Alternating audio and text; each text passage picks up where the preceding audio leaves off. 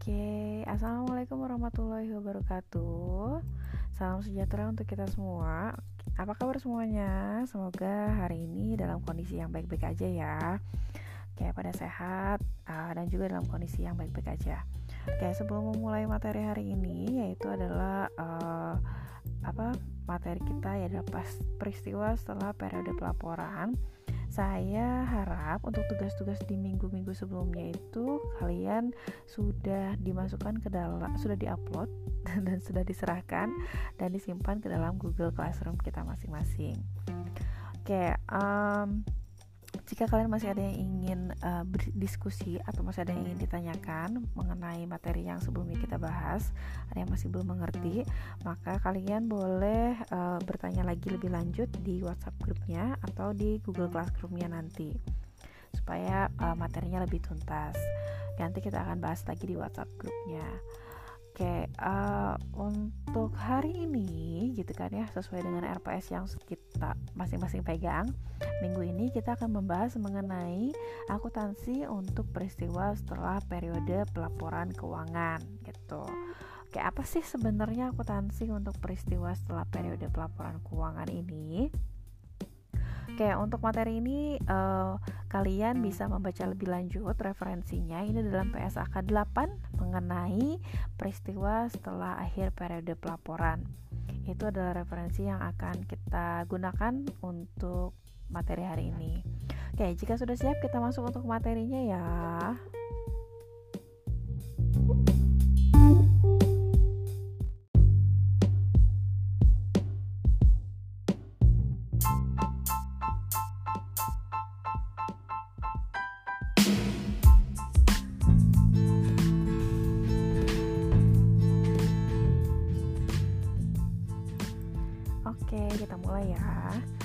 Seperti yang kita ketahui untuk di Indonesia sendiri pada saat perusahaan itu mau nyusun laporan keuangannya itu biasanya mengikuti tahun kalender.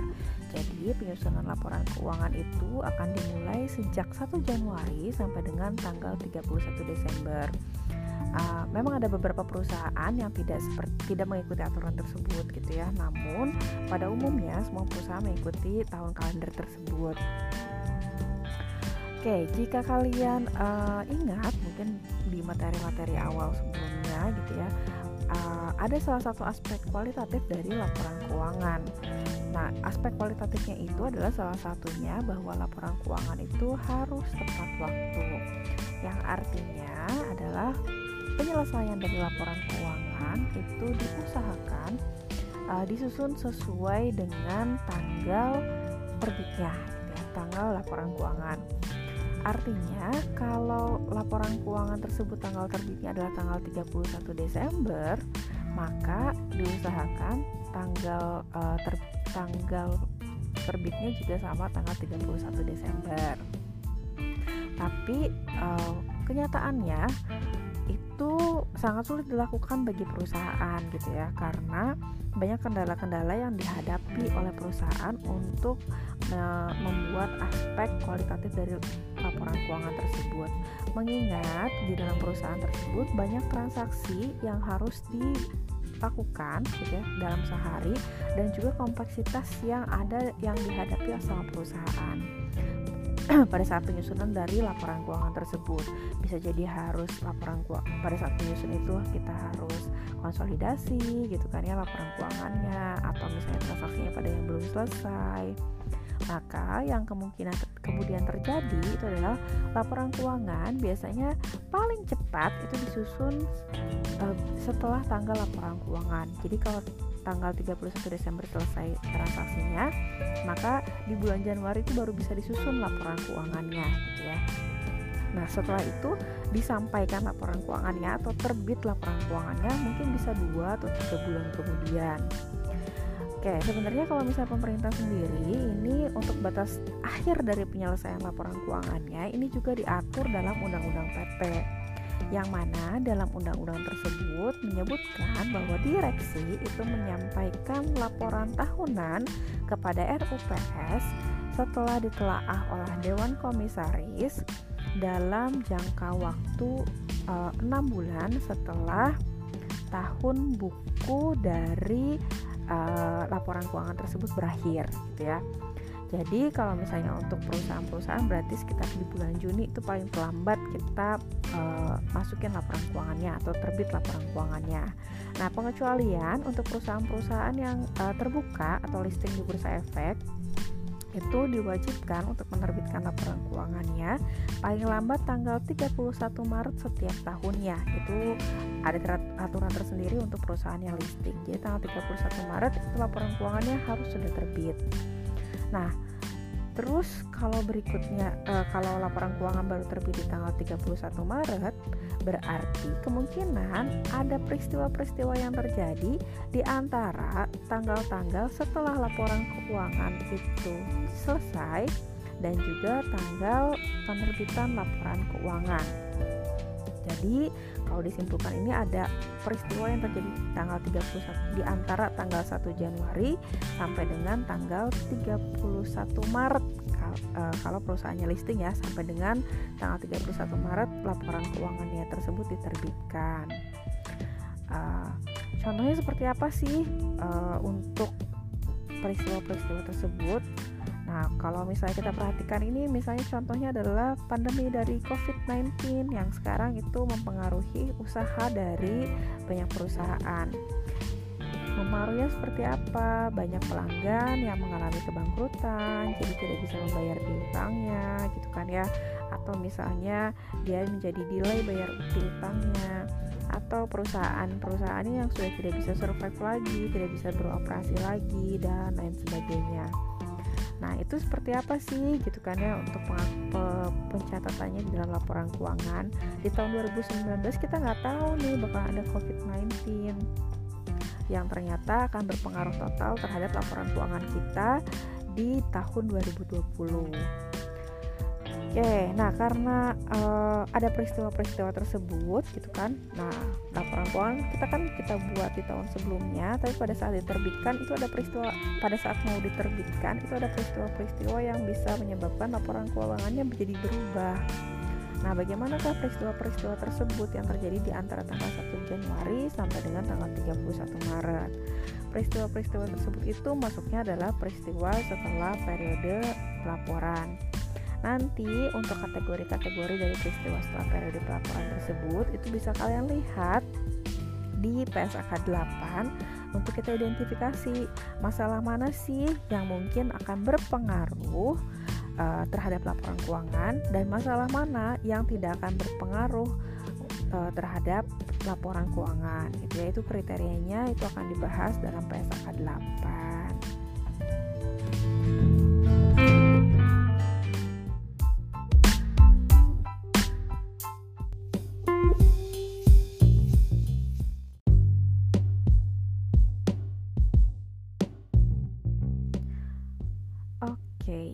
Jadi uh, kalau misalnya dilihat ini supaya lebih gampangnya kalian bisa membayangkan.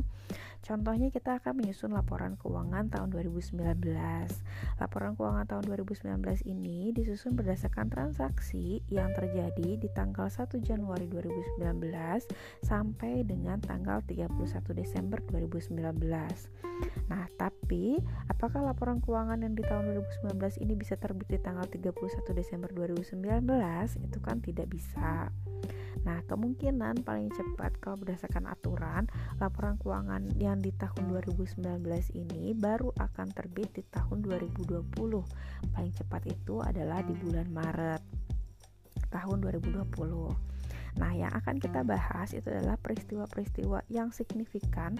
Signifikan itu artinya ada dampaknya besar dan juga jumlah uangnya besar bagi perusahaan yang terjadi di antara tanggal 1 Januari tahun 2020 sampai dengan tanggal 31 Maret 2020. Jadi yang terjadi di tanggal-tanggal antara laporan keuangan tersebut selesai sama laporan keuangan tersebut akan diterbitkan. Jadi di antara tanggal-tanggal tersebut. Nah, di beberapa hmm, bulan antara laporan keuangan tersebut selesai sampai dengan laporan keuangan tersebut terbit, biasanya suka ada beberapa transaksi yang memerlukan yang sifatnya signifikan dan perlu dipikirkan gitu ya. Nah ini masuk bisa bisa merubah nggak sih transaksi di tahun sebelumnya gitu ya apakah harus dirubahkah laporan keuangan kita di tahun 2019 karena terjadi uh, peristiwa-peristiwa uh, di tahun 2020 ini di awal tahun 2020 sebelum laporan keuangannya terbit nah di uh, untuk menjawabnya itu kita bisa melakukan referring atau kita merujuk pada PSAK 8 mana saja peristiwa yang memerlukan penyesuaian dan juga peristiwa yang tidak memerlukan penyesuaian. Jadi kalau berdasarkan PSAK 8 gitu ya di situ nanti akan dibagi ke dalam dua kategori. Jadi ada beberapa peristiwa dari uh, laporan di antara tersebut yang memerlukan penyesuaian dan tidak memerlukan penyesuaian. Nah, yang memerlukan penyesuaian periode sebelumnya, gitu ya, di tahun 2019 itu uh, adalah di antaranya perusahaan itu melakukan penyelesaian kasus pengadilan. Jadi ada kasus pengadilan yang terjadi di tahun 2019 gitu ya, tapi belum berpengaruh atau misalnya sudah ada uh, putusannya yang baru diputuskan di tahun 2020 itu juga uh, bisa dilakukan penyesuaian. Atau misalnya perusahaan hmm, mempunyai bukti terdapat penurunan aset setelah periode pelaporan. Atau juga perusahaan menilai ada pelanggan yang mengalami kebangkrutan sehingga menyebabkan dilakukannya penyesuaian pada laporan keuangan di tahun 2019-nya atau tahun sebelumnya. Nah, atau ada juga misalnya uh, kita punya perusahaan itu udah punya bukti bahwa pada saat perusahaan nanti akan menjual persediaan, ternyata harga jual persediaannya tersebut itu pada tahun depannya uh, di bawah harga pokoknya gitu ya, sehingga ada nilai asetnya yang turun. Nah, peristiwa-peristiwa tersebut itu dilakukan perlu dilakukan penyesuaian periode sebelumnya. Nah, ada juga beberapa peristiwa yang tidak memerlukan penyesuaian uh, apa dari periode yang sebelumnya di periode 2019 ya kalau dalam hal ini. Nah, contohnya apa sih peristiwa yang tidak memerlukan penyesuaian berdasarkan PSAK 8? Contohnya adalah misalnya perusahaan punya investasi. Di tahun 2020 ini investasinya pada turun. Nah, mau itu investasi apa pun pada saat ada penurunan itu tidak memerlukan penyesuaian atas periode sebelumnya. Atau perusahaan ini kena musibah, perusahaan ini kebakaran atau kebanjiran. Di waktu-waktu setelah Januari sampai dengan tanggal 31 Maret ya itu itu juga sama tidak memerlukan penyesuaian atau perusahaan karena pandemi covid ini jadinya harus merumahkan pegawai. Pegawainya uh, tidak lagi dimasukkan di, masuk lagi kerja. Maka itu juga sama tidak perlu melakukan penyesuaian Nah, peristiwa-peristiwa tersebut gitu ya, kalau yang tidak uh, kalau yang memerlukan penyesuaian, maka nanti dampaknya adalah kita harus merubah angka yang sebelumnya sudah kita statement untuk laporan keuangan tahun 2019. Artinya kita harus buat jurnal penyesuaiannya, harus kita ubah angkanya yang akan kita sajikan di dalam laporan keuangan. Tapi kalau misalnya peristiwa-peristiwanya adalah kategorinya yang tidak memerlukan penyesuaian, maka kita tidak perlu melakukan jurnal penyesuaian. Kita cukup melakukan statement saja atau menyatakan di dalam laporan keuangan menyebutkan bahwa perusahaan sedang dalam kondisi tertentu yang menyebabkan gitu ya uh, bla bla bla bla bla gitu ya di dalam laporan keuangannya. Itu harus disebutkan di dalam CALK. Oke, nah contoh-contoh untuk uh, materi yang barusan saya uh, jelaskan sedikit itu semuanya sudah ada di dalam PPT saya. PPT-nya sudah saya uh, upload ke dalam Spot, jadi bisa kalian lihat contoh-contoh uh, dari uh, soalnya seperti apa dan juga bagaimana jurnal penyesuaiannya dan uh, bagaimana dampaknya terhadap laporan keuangan perusahaan. Oke, uh, berikutnya setelah kalian per, uh, pelajari mengenai mat, bahan materi yang saya kirimkan, silakan kalian kerjakan eh, soal-soal uh, yang ada di dalam materi tersebut, ya. Dan silakan kalian masukkan ke dalam Google Classroom seperti biasanya. Oke. Okay.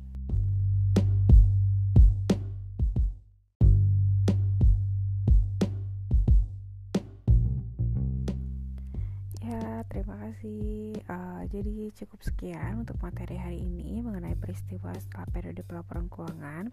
Semoga bisa dipahami dan juga materinya juga uh, yang menyertai podcast ini juga silakan kalian baca lebih lanjut di sana di dalam di mana di dalam materinya tersebut ada uh, apa contoh-contoh soalnya yang lebih lanjut supaya kalian bisa uh, melihat bagaimana sih jurnal penyesuaian untuk contoh-contoh tadi di atas.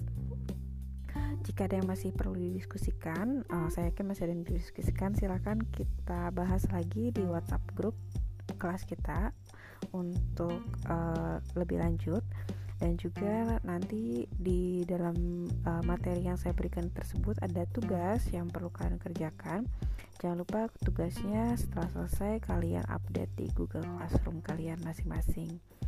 Oke, um, mungkin uh, untuk hari ini sampai sini materinya.